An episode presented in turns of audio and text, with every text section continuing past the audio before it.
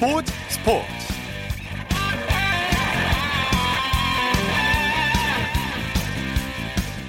여러분 안녕하십니까? 일요일 스포츠 스포츠 아나운서 조황리입니다. 오늘은 이창진 아나운서의 개인적인 사정으로 제가 여러분들께 대신 스포츠 뉴스 전해드립니다. 세계 야구 소프트볼 연맹 프리미어 12 대망의 결승전 한일전이 조금 전 7시부터 일본 도쿄돔에서 열리고 있습니다. 야구가 마지막 정식 종목이었던 2008년 베이지 올림픽에서 한국은 구전 전승의 신화를 쓰면서 금메달을 목에 걸었었죠. 이후 12년을 기다린 끝에 드디어 야구 랭킹 상위 12개국이 참여하는 국가대항전 프리미어 12에서 2년 연속 우승을 노리고 있습니다. 6회 말 현재 우리 대표팀이 4대 3으로 일본에 1점 뒤주고 있는데요. 잠시 후 이 프리미어 12 결승전 소식을 자세히 살펴보겠습니다. 먼저 일요일에 함께하는 스포츠 스포츠 프로농구 소식을 살펴보겠습니다. 조현일 농구 해설위원과 함께합니다. 안녕하세요. 네, 안녕하십니까. 네, 조 의원님, 남자 프로농구부터 살펴볼 텐데요. 이 DB가 선두 SK를 잡고 값진 승리를 거뒀습니다. 네, DB가 최근 들어서 이 뜨거운 팀들만 골라서 꺾고 있습니다. 아, KCC를 꺾더니 또 오늘 만난 SK를 상대로는 홈에서 83대 77로 승리를 따냈습니다. 네. 아, 오늘 승리로 DB는 공동 3위가 됐고요. 어, SK는 시즌 4패째를 떠안으면서 2위 전자랜드와 승차가 한 경기로 줄어들었습니다. 역전에 재역전을 거듭할 정도로 정말 뜨거운 경기였어요. 네, 맞습니다. DB가 한 점 차로 앞선 채 전반이 끝이 났는데요. 이 후반 들어서도 접전 양상은 쉽게 쉽지 않았습니다. 아, 역전에 성공한 DB가 이 칼레 크린 선수의 원맨쇼를 앞세워서 어, 분위기를 끌어올리자 이 SK는 김건우 선수의 3점으로 어, 끈질긴 승부를 이어갔습니다. 아, DB는 이 그린 선수가 아, 재차 3점을 꽂았고요. 또 화려한 속공까지 선보이면서 아, 승부의 추를 기울였는데 아, 4쿼터 종료 2분 24초를 남기고 DB가 81대 73으로 간격을 벌리면서 승기를 잡았습니다. 어, 방금 말씀하신 그 그린 선수가 득점 수가 상당하던데 오늘 경기 1등 공신이라고 꼽을 수 있지 않을까요? 그렇습니다. 칼렙 그린 선수가 오늘 무려 40득점에 네. 리바운드 9개, 어시스트 6개, 또 스틸도 1개를 기록하면서 어, 승리의 주역으로 활약을 했습니다. 그리고 그린 선수의 또 보디가드로 나선 김종규 선수 역시 12득점에 9리바운드, 또 어시스트 5개로 다방면에서 활약을 했습니다. 네, 선두였던 SK 선수들도 잘해줬는데 조금 아쉬울 것 같아요. 네, 이 SK는 자밀 워니 선수가 20득점에 리바운드 7개로 활약을 했지만 아, 그린과의 매치업에서는 열세를 면치 못했고요. 또 에런 헤인즈와 최준용 선수도 각각 14득점씩 보탰지만 이 에이스인 김선영 선수의 부진이 결국 패배로 이어지고 말았습니다. 네, 다음은 삼성과 KCC의 경기 살펴보죠. 이 삼성의 질주가 무섭습니다. 네, 삼성이 정말 아, 뜨거운 경기력을 선보이고 있습니다.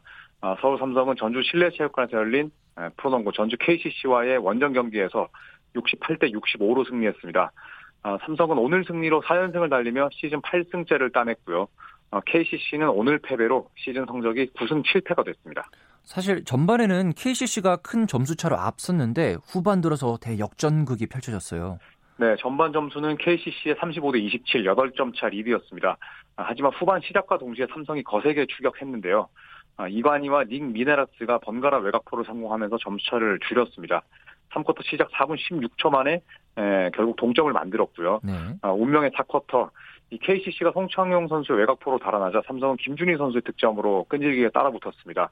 또 경기 종료 5분 19초를 남기고는 이 삼성의 토종 에이스 아, 이관희 선수의 3점으로 결국 삼성이 승부를 뒤집었고요. 경기 종료 직전까지 그 리드를 잘 지켜내면서 시즌 8승째를 따낼 수 있었습니다.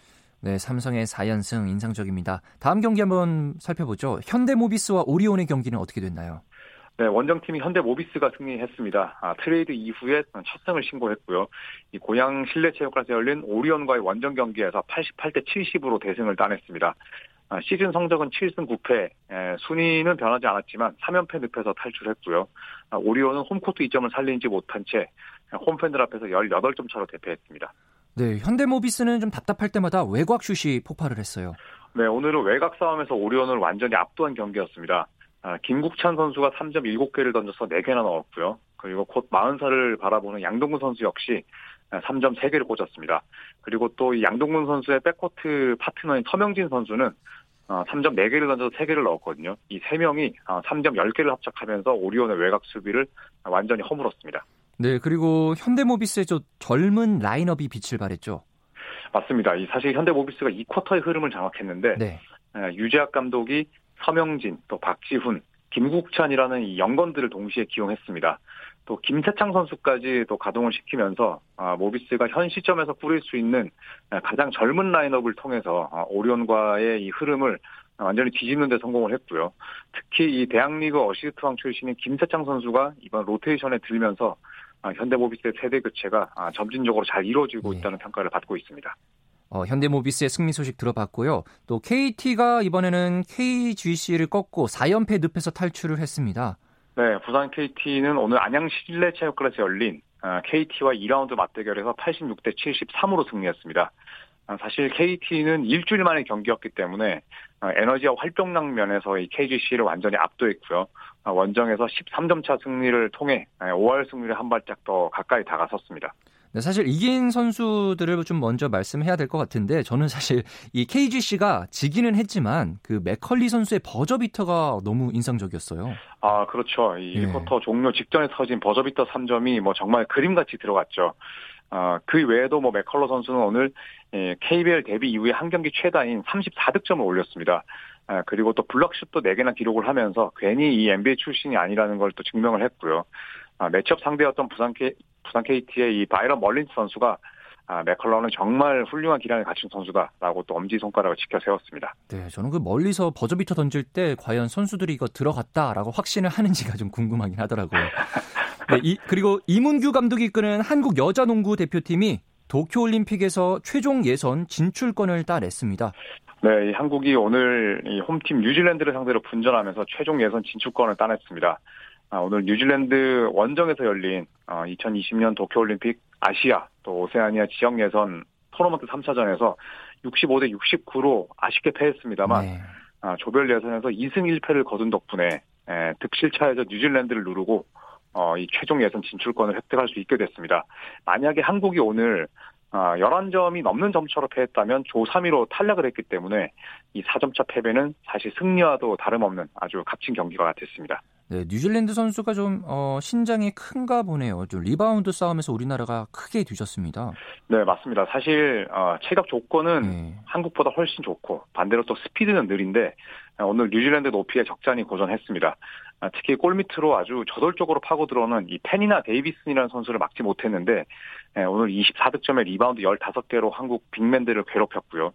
이 전체적인 리바운드 개수 차이도 30대 51로 어, 현저히 밀리면서 어, 적잖은 어려움을 겪어야 했습니다. 네, 그래도 한국 여자 농구 대표팀이 최종 예선 진출권을 따냈습니다. 이 도쿄올림픽 최종 예선 언제 열리나요? 아, 내년 2월에 열리게 됩니다. 아, 한국과 중국을 비롯해서 총 16개 팀이 나가게 되고요. 아, 4팀씩 4개 조로 나뉘어서 열립니다. 아, 상위 3팀 그리고 총 12개 팀이 도쿄올림픽에 출전하게 되는데 아, 이미 올림픽 본선 티켓을 확보한 아, 일본과 미국이 속한 그룹에서는 상위 두 팀만 올림픽에 나갈 수가 있습니다. 네, 또 올림픽에서도 국민들께 좋은 어, 경기 보여주기를 기대하겠습니다. 오늘 소식 고맙습니다. 네, 고맙습니다. 지금까지 프로농구 소식 조현일 농구 해설위원과 정리해드렸고요. 이어서 프로 배구 소식 살펴보겠습니다. 스포츠 동아의 강산 함께합니다. 강 기자님 안녕하세요. 네, 안녕하세요. 네, 반갑습니다. 이 남자부 경기부터 살펴보겠습니다. 삼성화재가 한국전력을 꺾고 기분 좋은 승리를 했습니다. 네, 오늘 수원에서 열린 남자부 경기에서 삼성화재가 한국전력을 세트스코어 3대1로 꺾었습니다. 그 오늘 승리는 아무래도 외국인 선수 산탄젤로가 합류하면서 공격 루트가 다양해진 걸 하나의 요인으로 꼽을 수 있겠습니다. 네, 이렇게 되면 삼성화재가 3위로 올라서게 되는 거죠? 네, 그렇죠. 오늘 경기 전까지 4위였는데 승점 3점을 챙기면서 우리 카드를 승점 1점 차로 제치고 3위로 올라섰고요. 1위 대한항공, 2위 OK저축은행과 승점 차도 이제는 1점에 불과합니다. 그만큼 삼성화재가 초반 악재를 딛고 승승장구하고 있습니다. 네, 오늘 삼성화재의 승리 어떤 선수의 공이 가장 컸다고 말할 수 있을까요? 역시 외국인 선수 산탄젤로 선수입니다. 사실 삼성화재 외국인 선수가 베일에 가려져 있고 네. 가끔씩 나와도 존재감을 보여주지 못하면서 국내 선수 박철우 선수에게 쏠리는 그 비중이 워낙 컸는데요. 오늘 산탄젤로 선수가 양팀 통틀어 가장 많은 30득점에 서브 에이스 2개와 블로킹 2개, 공격 성공률도 57.7%로 매우 좋은 활약을 보여줬습니다. 기다린 만큼 거기에 따른 부답을 한 셈인데요. 앞으로 삼성화재의 경기력이 더더욱 기대되는 이유가 바로 산탄젤로의 존재입니다. 네, 그래서 그런지 삼성화재 신진식 감독이 만족감을 드러냈습니다. 네, 그렇죠. 후반부에 다소 어수선하긴 했지만 선수들이 집중력을 보여줬고 특히 최근 산탄젤로의 컨디션이 좋아지고 있고 스피드가 살아나는 모습이라고 만족을 하면서 전체적으로 선수들의 호흡도 나쁘지 않았다는 점을 오늘 승리의 수확으로 꼽았습니다. 네, 여자부 경기도 살펴봐야 할 것 같은데요. 이 선두권 싸움이 치열합니다. GS 칼텍스가 흥국생명을 꺾고 단독 1위가 됐어요. 네, 정말 한시도 눈을 뗄 수 없는 경기였는데요. GS 칼텍스가 지난 경기에서 최하위 기업은행에 패했던 충격을 떨쳐내고 하루 만에 선두를 탈환했습니다. 오늘 인천 원정에서 흥국생명을 세트스코어 3대 2로 꺾었습니다. 네, 세트스코어 3대 2 양 팀이 혈투를 벌인 것 같은데요. 사실 흥국생명이 외국인 선수가 빠지면서 GS 칼텍스가 유리하게 경기를 풀어갈 것으로 전망을 했지만 예. 이재영을 앞세운 흥국생명의 전력도 만만치가 않았죠.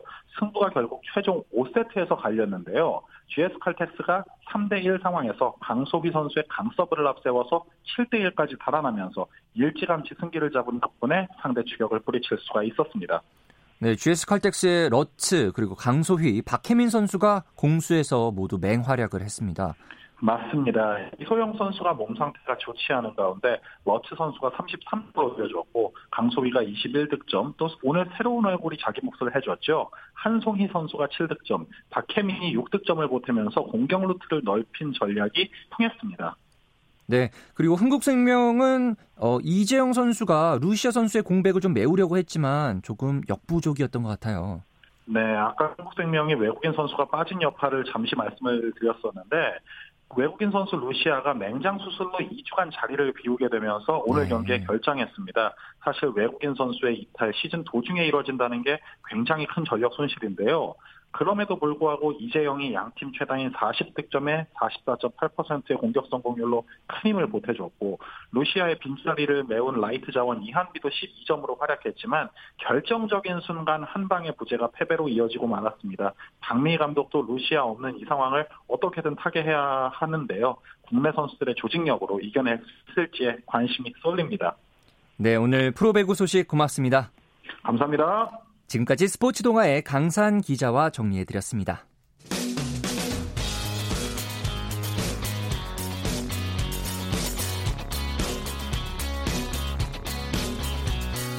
따뜻한 비판이 있습니다. 냉철한 분석이 있습니다. 스포츠 스포츠 이어서 국내 축구 소식 살펴보겠습니다. 중앙일보의 박민 기자와 함께합니다. 박 기자님 안녕하세요. 네, 안녕하세요. 네, 축구 대표팀이 모레 브라질과 평가전을 치릅니다. 네, 그 화요일이죠. 한국 시간으로 19일 오후 10시 30분에 그 아랍에미리트 아부다비에서 어, 브라질과 맞붙게 됐는데요. 어, 우리나라는 그 3일 전이죠. 그 레바논에서 그 레바논과 2022년 월드컵 아시아 예선에서 득점 없이 비겼고요. 어, 베이스 캠프인 아랍에미리트로 돌아와서 어, 브라질과 평가전을 또 치를 예정입니다. 네, 브라질과의 경기는 항상 설레기도 하지만 또 걱정이 됩니다. 세계 최강 팀 중 한 팀이잖아요. 네, 맞습니다. 뭐 월드컵을 다섯 차례나 제패한 팀이고요. 아, 국제축구연맹 랭킹도 그 3위입니다. 뭐 비록 네이마르가 부상으로 빠지긴 했지만 뭐 리버풀의 피르미도라든가 바이른 미넨의 쿠티뉴 그리고 뭐 첼시의 윌리안 같이 어, 정말 그 세계적인 선수들이 정말 즐비한 팀입니다. 네, 이번 한국과 브라질의 평가전은 그런데 어떻게 성사된 건가요? 네, 어, 지난달에 브라질이 그 한국 측에 먼저 제의를 하면서 성사가 됐는데요. 음. 어, 브라질이 그제 사우디아라비아에서 그 아르헨티나와 평가전을 치렀고요. 어, 중동에서 또 한 번 평가전 파트너를 찾다가 또 우리나라를 그 초청하는 형식인데요. 어, 사실 그 브라질이 이번 결정을 내리는 데 있어서 그 우리가 지난해 러시아 월드컵에서 독일을 꺾었잖아요. 네, 좀 네, 이런 네. 어, 점이 좀 영향을 미쳤다고 하는 거 보니까 음. 또 평가전 파트너로 좀 우리나라 축구가 또 적합하다고 판단을 내린 것 같습니다. 네, 우리나라에게는 또 좋은 기회겠네요. 또 우리나라와 이 브라질의 상대 전적은 어떤지 궁금한데요. 네, 그동안 다섯 차례 친선 경기를 치렀고요. 그 1승 4패로 열세긴 합니다. 뭐 1999년에 또 1대0으로 승리한 아, 게 유일한 또 굉장히 옛날이네요. 네, 기억이고요. 뭐 가장 최근 맞대결은 2013년 10월에서 그 서울에서 평가전을 치렀는데 당시에 오스카와 네이마르에게 연속골을 내주면서 아. 0대 2로 졌고요. 그 6년 만에 다시 맞붙게 됐습니다. 2013년은 조금 경, 기억이 나는 것 같습니다. 그 손흥민 선수가 그때 뛰지 않았나요? 네, 뭐 정확히 기억하고 계신, 계신데요. 그 손흥민 선수가 당시에 21살이었고 어, 독일 레버쿠젠 소속이었는데 어, 후반 19분에 교체 출전을 했습니다. 그런데 뭐 다비드 루이스라든가 뭐 다니엘 알베스 같은 그 브라질 수비에 막히면서 어, 공격 포인트를 올리지는 못했습니다. 네, 손흥민 선수가 6년 전만 해도 교체 멤버였지만 지금은 사실 간판 선수라고 말해도 어, 전혀 손색이 없잖아요. 네, 뭐 정확히 짚어주신 게 사실 6년이 흘러서 손흥민 선수가 또 잉글랜드 토트넘에서 그 월드 클래스로 또 발돋움을 했고요. 네. 뭐 대표팀에서도 뭐 주장도 맡고 있고 정말 간판 스타로 성장을 했거든요. 뭐 대표팀 훈련에서도 막내 이강인 선수를 뭐 가르치면서 분위기를 끌어올리는 모습을 또 보여주고 있는데 또 이렇게 한국 축구 간판으로 성장을 해서 또 브라질과의 평가전에서 또 어떤 모습을 보여줄지 뭐 또 다른 관전 포인트일 것 같습니다. 어, 또 궁금한 점이 사실 브라질이 과연 이번 한국전에 베스트 멤버를 얼마나 어느 정도나 가동할지도 궁금합니다. 네, 뭐 축구 팬들도 많이 궁금해하고 계신 것 같은데요. 일단은 어, 브라질이 그제 아르헨티나와 평가전에서 뭐 피르미노라든가 제소스, 윌리안 같은 정예 멤버를 네. 그 선발 출전 시켰거든요. 아. 그 네, 아무래도 평가전 2연전이다 보니까 또 우리나라와의 경기에서는 그 아무래도 뭐 레알 마드리드의 신성이죠. 뭐 후드리고 같은 젊은 선수들이 나설 가능성이 높고요. 어, 다만 그 브라질이 최근에 A매치 5경기 연속 무승에 그치고 아, 있어서 어, 좀 승리가 필요해서 좀 이런 베스트 멤버를 좀 적당히 섞어서 내보낼 또 가능성도 있습니다. 그렇습니다. 어, 황희찬 선수가 또 브라질전을 앞두고 당찬 출사표를 밝혔습니다. 네, 뭐 브라질은 세계에서 가장 좋은 팀이라면서도 어, 그렇다고 주눅 들거나 떨리지 않는다 이렇게 당당하게 말했거든요. 뭐 챔피언스리그에서도 뭐 좋은 모습을 보여주고 있기 때문에 또 세계적인 팀을 상대로도 또 계속 그 상승세를 이어갈지도 주목됩니다. 네, 황희찬 선수는 항상 자신감이 있는 것 같아서 보기가 좋습니다. 어, 그리고 요즘 외신에서 사실 손흥민 선수를 향한 칭찬이 쏟아지고 있죠. 지난 10년간 토트넘에서 영입했던 선수들 중에서 최고라는 찬사를 받았다고요? 네, 맞습니다. 그 ESPN이 그 잉글랜드 프리미어 리그 빅6 팀을 대상으로 2009년부터 10년 동안 그 최고 및 최악의 영입을 선정을 했거든요. 어, 그런데 토트넘 최고 영입 선수로 또 손흥민을 또 꼽았고요. 그 다른 팀 선수 몇 면도 화려한데 뭐 리버풀의 마네라든가 뭐 첼시 아자르 같은 선수들이 그 최고 영입으로 꼽혔습니다. 네, 그리고 한국 축구가 아시아 축구연맹 어워즈 싹3에 도전한다는 건 또 어떤 소식인지 설명 부탁드립니다. 네, 다음 달 2일에 홍콩에서 그 아시아 축구연맹 어워즈가 열리는데요. 네. 그 아시아 축구의 뭐 감독이라든가 선수들을 대상으로 그 상을 주는 시상식입니다. 어, 손흥민 선수가 올해 국제선수 후보에 선정됐거든요. 2015년과 17년에 이어서 그 세 번째 수상이 유력, 유력한 상황이고요.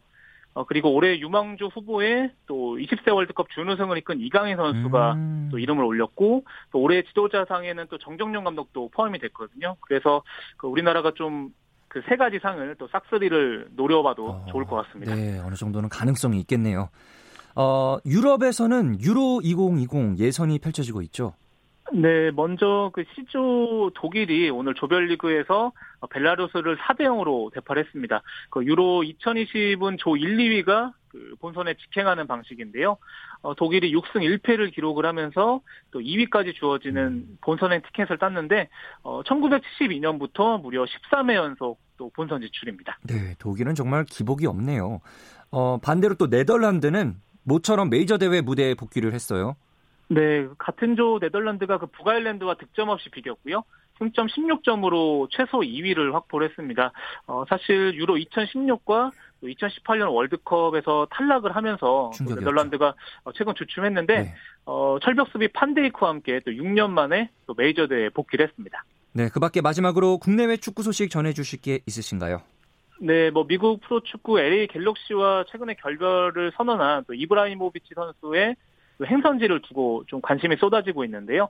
어, 이탈리아 언론에 따르면 이탈리아의 나폴리, 볼로냐 또 AC 밀란이 또 영입 경쟁을 펼치고 있다고 하는데 또 이 선수가 38살인데도 또 어떤 팀에서 또 새로운 도전에 나설지 또 축구 팬들의 또 관심이 또 커지고 있는 상황입니다.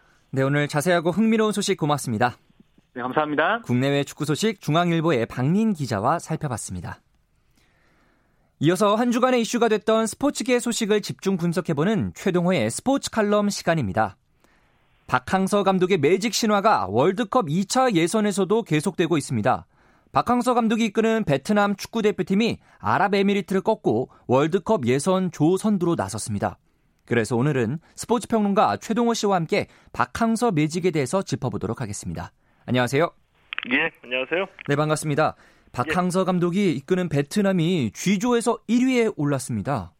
예, 그렇죠. 어, 지난 14일이었거든요. 이 카타르 월드컵 2차 예선 4차전에서 이 베트남도 이 아랍에미리트를 1대 0으로 이겼습니다. 이 네. 3연승으로 G조 1위고요. 이 아랍에미리트가 G조에서 톱시드를 받은 강팀이기 때문에 이 아랍에미리트를 꺾었다는 점에서 이 베트남 선수들이 특히 자신감을 가졌을 것 같습니다. 어, 베트남이 지금까지 단 한 번도 월드컵 최종 예선전에 오르지 못했거든요. 음. 예, 앞으로 2차 예선전에 4경기가 남아 있는데 만약에 이 베트남이 최종 예선전에 오르게 되면은 이 베트남 축구 역사상 최초의 최종 예선 진출이기 때문에 이 박항서 감독이 또 한 번의 신화를 쓰게 된다 이렇게 볼 수도 있는 거죠. 네, 우리나라 2002년 때를 생각해 보면 베트남 국민들은 얼마나 신이 날까 정말 부럽기도 합니다. 예. 어, 지금까지 성적으로만 보면 오히려 베트남이 우리보다도 앞서 나가는 것 같아요. 어, 예, 그렇습니다. 왜냐하면 우리 대표팀이 지금 H조에서 2승 2무, 어, 1위를 달리고 있지만 2위 레바논, 3위 북한과 승점이 1점 차이거든요. 그 네. 4위 트루크메니스탄하고도 승점차가 이전밖에 되질 않고요. 1위부터 4위까지가 H조에서는 2점 차니까 A, 우리가 속한 H조는 혼전이라고 봐야지 되는데 이 반면에 베트남은 G조에서 3승 1무 승점 10점입니다. 2위 태국과 승점 차가 3점이고요. 아, 3위 아랍에미리트와는 승점 4점 차입니다. 확실하게 앞서 나가고 있는 거죠. 그만큼 어, 베트남이 지금 이 상승세다 이렇게 볼 수 있습니다. 네, 사실 아마추어 경기에서는 감독이란 존재가 없잖아요. 그래서 저는 축구에서 과연 감독이 얼마나 큰 영향을 발휘하는 건지 어, 의구심도 있었는데요. 박항서 예. 감독이 베트남 축구 대표팀에서는 완전히 자기 색깔을 내고 있어요. 이 아랍에미리트전이 홈 경기였는데도 단단한 수비로 승리를 거뒀습니다. 어, 예, 계속해서 그러니 선수비 후 역습으로 지금 승부를 내고 있거든요. 네네네. 네, 네. 이거는 아무래도 이 베트남이 도전하는 입장, 언더독이기 때문에 이제 섣부르게 먼저 공격적인 축구를 하지 않는 겁니다. 자, 그래서 이제 박항서 감독이 언제나 이 선수비 후 역습을 기본 전술로 가지고 가고 있고요. 어, 이 선수비 후 역습에서 이제 가장 중요한 게 이제 물론 단단한 수비 조직력이 첫 번째지만 이 수비 조직력 못지않게 중요한 것이 역습 상황에서의 그렇죠. 빠른 공격 전개이거든요. 그러니까 베트남이 역습에서 이 결정력 있는 카운터펀치를 날릴 줄 안다는 겁니다. 이제 그래서 승부를 계속해서 내고 있는 거죠. 아, 그런데 이렇게 설명을 들어도 왜 이렇게 베트남이 잘하고 있는 건지 궁금합니다. 박항서 매직이 정말 언제까지 이어질지 궁금합니다. 어, 사실 지난해 네. 박항서 감독이 아시아 축구연맹 23세 이하 챔피언십 준우승했고요. 이 준우승을 시작으로 해서 아시안 게임 4강, 스즈키컵 우승, 어, 여기에 또 아시안컵에서 8강을 올라가면서 이제 승승장구했죠. 어, 지난 3일에 이 박항서 감독이 베트남 축구협회하고 재계약했거든요. 네. 네, 재계약 앞두고서 이제 뭐 농담 삼아 이런 얘기를 많이 했었습니다. 이거 이제는 내려올 일만 아. 남았으니까 아. 재계약하지 어. 말고 그냥 이 신화를 그대로 내버려 둬라. 어, 박수 칠 때 떠나자. 네, 네. 예, 이런 뭐 농담적 얘기도 많이 나오기도 했었었는데 어, 이 재계약을 했고요. 베트남 역사상 최초로 최종 예선에 오르게 된다면은 어, 베트남 축구사의 길이 남을 새로운 신화를 쓰게 되는 건데. 건데 지금 분위기 보면은 올해도 네, 역시 박항수 감독은 어, 신화에 한 발짝 더 나가서는 상승세를 타고 있다 이렇게 볼 수가 있겠죠. 네, 저도 기대가 됩니다. 2차 예선 아랍에미리트전에서 이기고 난 뒤에 베트남이 또 한 번 들썩였다면서요. 정말 기분이 좋았을 것 같아요. 어, 예, 그렇습니다. 왜냐하면은 이 베트남은 우리하고 좀 분위기가 좀 다를 수밖에 없거든요. 이 왜냐하면 우리는 이제 2차 예선은 물론이고요. 이제 최종 예선전도 우리 축구 팬들이나 국민들이 당연히 이겨야 맞습니다. 되는 걸로 알고 있죠. 관심이 또 오히려 적기도 하죠. 예, 맞습니다. 이게 월드, 컵 본선 진출이고 당연하다고 이제 느낄 정도로 기대치가 높아졌습니다. 그래서 이 월드컵 2차 예선전에서 그렇게 월드컵 붐이 일지는 않습니다. 네네. 자, 그런데 베트남은 최종 예선전 진출이 목표고요. 단 한 번도 최종 예선에 오른 적이 없기 때문에 2차 예선전이 뜨거운 관심을 모으고 있는 겁니다. 어, 예를 들면 이 아랍에미리트전도 하노이에서 열렸거든요. 근데 하노이 하노이뿐만이 아니라 호치민 같이 이 베트남의 주요 도시에서 전부 다 대형 스크린을 통한 응원전이 벌어졌고요. 어, 경기 후에 이겼으니까 베트남 국기하고 또 태극기를 흔들면서 거리 행진하고 음. 이런 이 승리의 여운을 느끼는 응원전이 계속해서 벌어지고 있죠. 네, 태극기가 있다는 것에 굉장히 뿌듯하기도 하네요. 예. 우리 대표팀의 2차 예선 다음 경기는 이제 내년 3월인데요. 베트남은 예. 얼마 안 남았어요. 다음 주에 또 중요한 일정을 앞두고 있죠. 어, 베트남 쪽에서는 정말 중요한 경기입니다. 이 모레 5차전이 있는데 5차전 상대가 태국이거든요. 음. 그러니까 이 동남아시아에서 베트남과 또 태국이 어, 축구 라이벌이기 때문에 특히나 더 신경이 어, 신경을 더 많이 쓸 수밖에 없는 거죠. 여기에 우리로서도 이제 관심이 가는 사항이 있죠. 이 태국 대표팀 감독이 일본 출신의 니시노 감독입니다. 때문에 우리도 이제 은근히 관심을 가질 수밖에 없게 됐는데 이 박항서 감독의 이 베트남이 태국전에서 좋은 결과 가져오기를 기대해 보겠습니다. 네, 저도 같이 함께 기대해 보겠습니다. 고맙습니다. 예, 예 고맙습니다. 최동호의 스포츠 칼럼 지금까지 스포츠 평론가 최동호 씨였습니다. 쳤다 하면 홈런이고 슛 골이고 각본 없는 한편의 드라마. 그것이 바로 그것이 바로 손에 잡힌 우승 트로피. 목에 걸린 그 배달 너와 내가 하나 되는. 그것이 바로 그것이 바로 그것이 바로 꿈꾸던 스포츠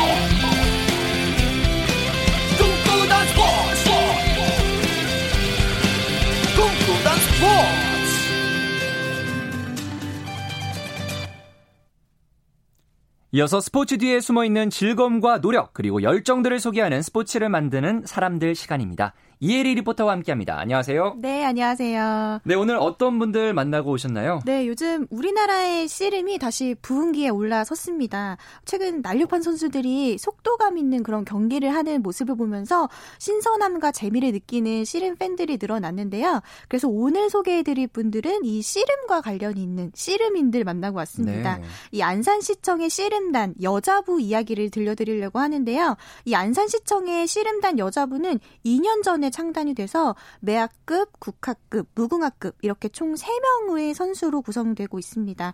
먼저 씨름부 훈련이 진행됐던 현장으로 함께 가보시고요. 이어서 조경덕 감독에게 들어보겠습니다. 준비. 적. 걸어야지. 밧다리 걸어. 찍는 느낌. 그렇지. 찍는 느낌이야. 김기백 코치와 더불어 선수들을 지도하는 안산시청 씨름단 감독 조경덕입니다. 선수들을 기술 지도 이전에 선수들을 하합하는 거, 단결 및 하합하는 거 그런 걸 좀 많이 강조를 해요. 요즘 이제 선수들끼리 힘들어도 서로 안아주고 밀어주고 땡겨주고 이런 걸 좀 많이 강조를 하고 있습니다. 지금 제가 2년째 보고 있는데요. 선수들이 착해요. 감독으로서 우리 선수들한테도 많이 배우고 있어요.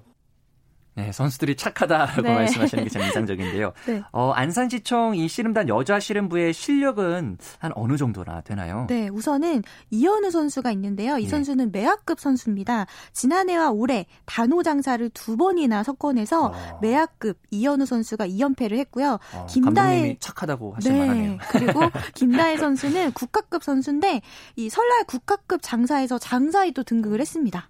또 최희여 선수는 무궁화급 선수인데요. 이 지난 2018년에 단호 장사와 두 차례 천하 장사를 석권했거든요. 올해 설날 장사 이어서 구례 여자 천하 장사까지 석권해 꽃가마에 올랐는데 여자 씨름 최강자임을 다시 한번 확인할 수 있었습니다. 저는 최희여 선수 만나봤는데요. 소감 들어보시죠.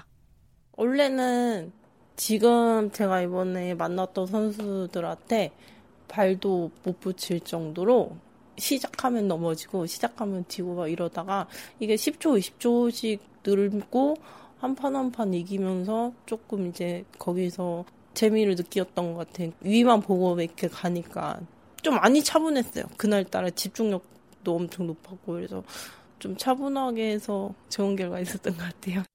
네, 약간 겸손한 말씀 네. 들어봤는데요. 최희아 선수 축하드립니다. 네. 어, 이 경기가 열리는 현장에 가서 보면 더욱 재밌을 것 같은데요. 이번 주부터 씨름 대회가 있죠? 네, 2019년 천하장사 씨름 대축제가 내일부터 24일 일요일까지 이 충청남도 예산군 윤봉길 체육관에서 열리는데 네. 남자는 천하장사 종목이 있습니다. 하지만 여자는 지난 구례 대회에서 이미 천하장사를 뽑았고 그때 최희화 선수가 천하장사로 뽑힌 건데요. 대신에 여자는 체급별 장사가 있어요. 이번에 매화, 국화, 또 무궁화급 장사를 선발할 예정인데 최희화 선수와 김다희 선수도 이번 대회 출전을 합니다. 이 최희화 선수, 김다희 선수 만나보시죠. 기문기랑 이제 실력을 많이 높이고 나중에 저희 감독님 같은 코치님 같은 지도자가 되는 게 지금 목표입니다.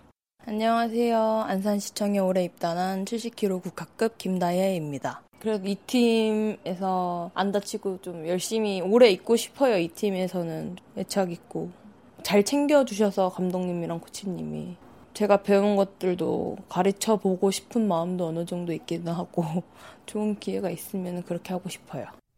네, 우리나라 씨름이 부흥기를 맞이했다라는 말 사실 조금 와닿지는 않았는데 네. 어 제가 얼마 전에 그 우리나 KBS에서 씨름의 희열이라고 새로운 예능 프로그램이 시작된다는 네. 기사를 봤어요. 맞아요. 어, 갑자기 왜 씨름이지 했는데 네. 이유가 또 있었더라고요. 맞습니다. 어, 씨름인들도 참 좋아할 것 같고 최근에 그 좀 젊은 또 멋진 분들이 또 화려한 기술을 선보이는 영상들이 또 인기를 끌었었죠. 맞습니다. 뭐 씨름 룰이나 삿바 잡는 그런 방식 등을 연구하는 등 사실 지루하지 않고 속전속결로 승패가 가려지다 보니까 젊은 층들의 관심이 씨름에 대한 관심이 높아졌는데요. 네. 이 최, 최, 어, 최희아 선수와 김다혜 선수도 이 인기를 좀 실감하고 있다고 하는데 청취자 여러분께 꼭 전하고 싶은 말이 있다고 합니다. 함께 들어보시죠.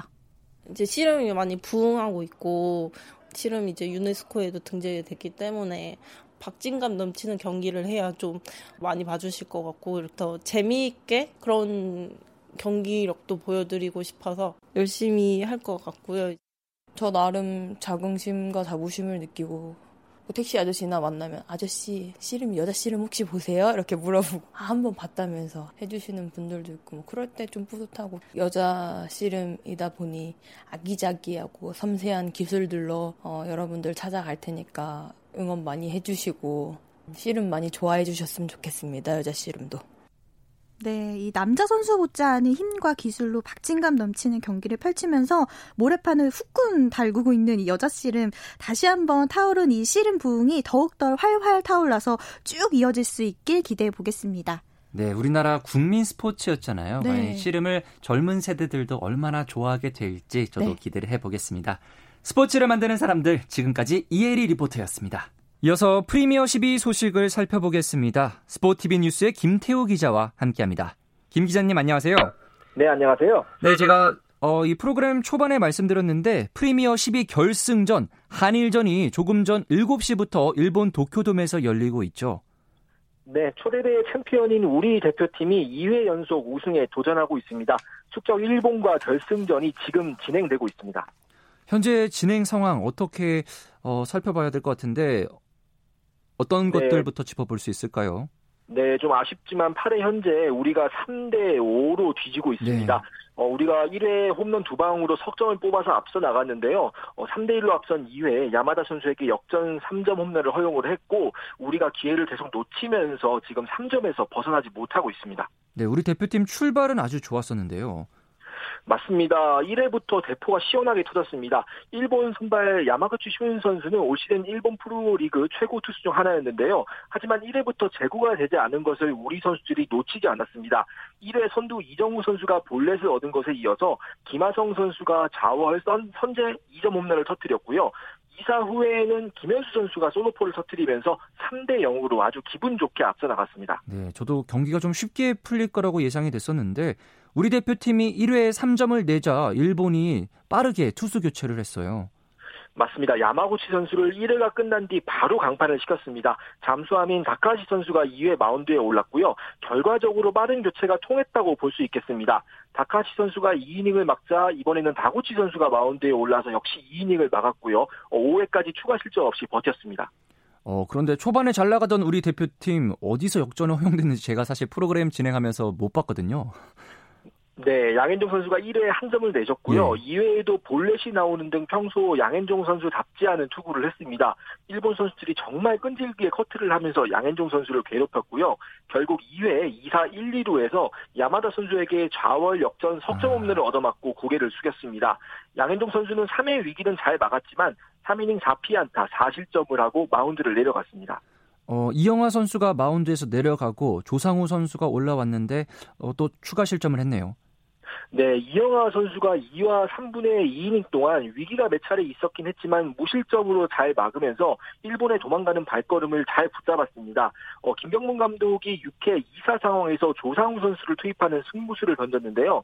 조상우 선수가 6회 위기는 잘 정리를 했습니다. 하지만 7회 아쉽게 한 점을 더 내주면서 현재 우리가 3대 5 두 점 차로 뒤지고 있습니다. 네. 이번 프리미어 12에서 또 결승전까지 올라오면서 젊은 선수들이 참여해서 세대 교체가 조금씩 이루어지고 있는 것 같기도 하던데요.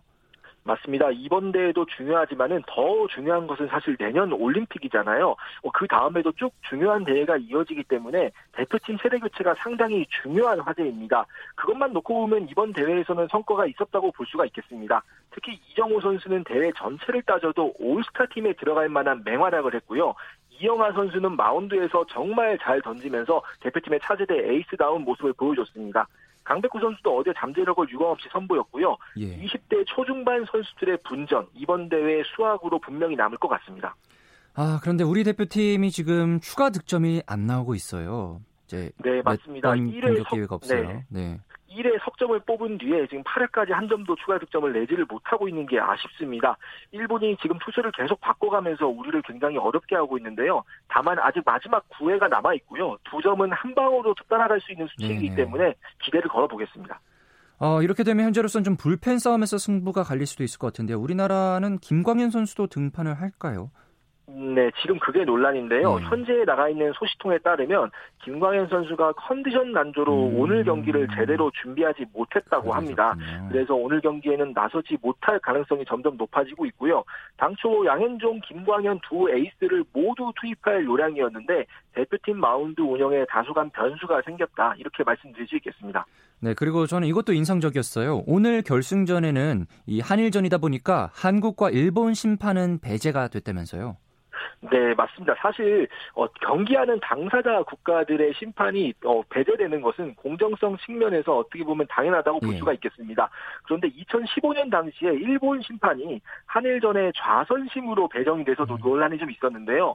물론 좌선심이 조심처럼 경기에 많이 관여를 하는 것은 아니지만 불합리하게 하는 말이 좀 많았습니다. 하지만 어제 마지막 경기에 이어서 오늘 결승전에도 한국과 일본 심판은 공평하게 빠졌습니다. 네, 아무래도 심판의 논란이 있어서는 안 되겠죠.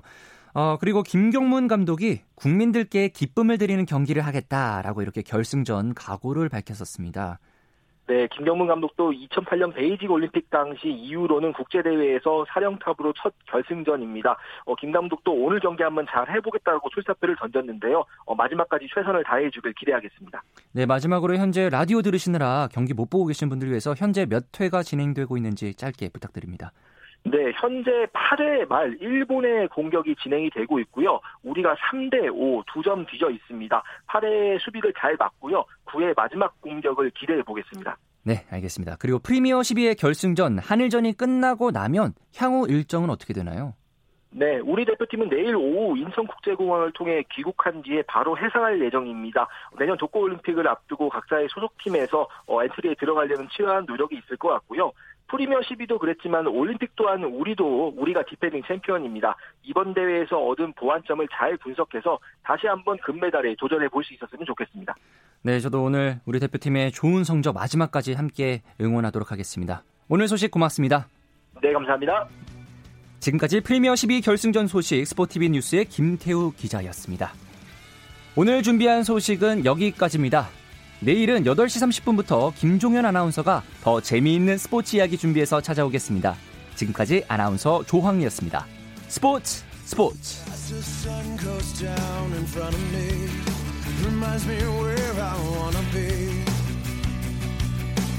you and you